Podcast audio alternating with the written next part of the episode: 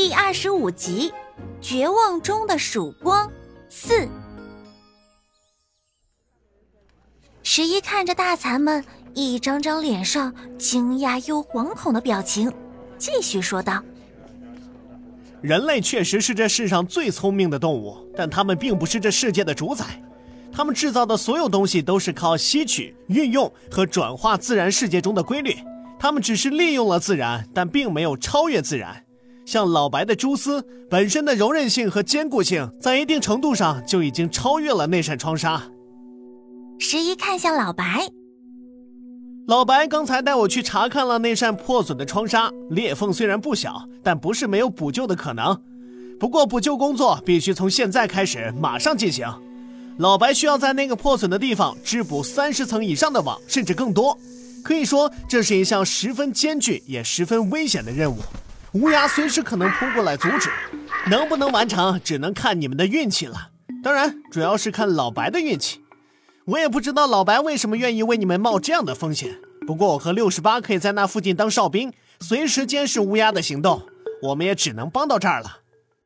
老白一下站了起来，他抖了抖硕大的肚子，假装漫不经心地吹着口哨。这种当救世主的机会可不是说来就来的，他已经做好了准备，舍身取义的准备。和迎接可爱的虫子们狂风骤雨马屁的准备。白大哥，族长的声音有些哽咽，这是他第一次这么称呼老白。他走上前，紧紧握住老白的一条腿。我们，我们已经欠你的够多了。自打我们来到这个地方没多久，你就开始帮助我们，保护我们。我们从来没能报答过你，可可现在你却，你为什么愿意呢？族长的眼泪落了下来，滴在老白粗硬的腿毛上。老白把大肚子放回到地面上，他看着面前这只落泪的猛男，真切的感受到他复杂而浓烈的情感。这一刻。他知道大蚕们已经把自己当成了家人，这让他又想起了那个让他一生难忘的夜晚。那是一个月圆之夜，小虫的妈妈，那只勇敢而伟大的白鹅，玉子，用自己的生命和整个族群的未来作为筹码，赢得了老白的承诺。老白永远不会忘记那个承诺。我将一直守护你的族群，守护你的家人和孩子，直至你们离开这个房间。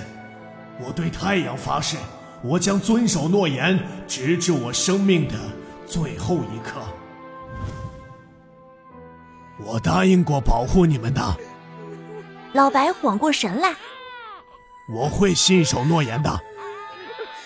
他看到大蚕们已经哭成了一片，简直比他们自己英勇就义还要伤心。嘿，你们！老白站起身来。我又不是真去送死，你们也没必要这样吧。我还有一个修补窗纱的办法。虫子群中穿过一声清脆的童音，它正是小虫。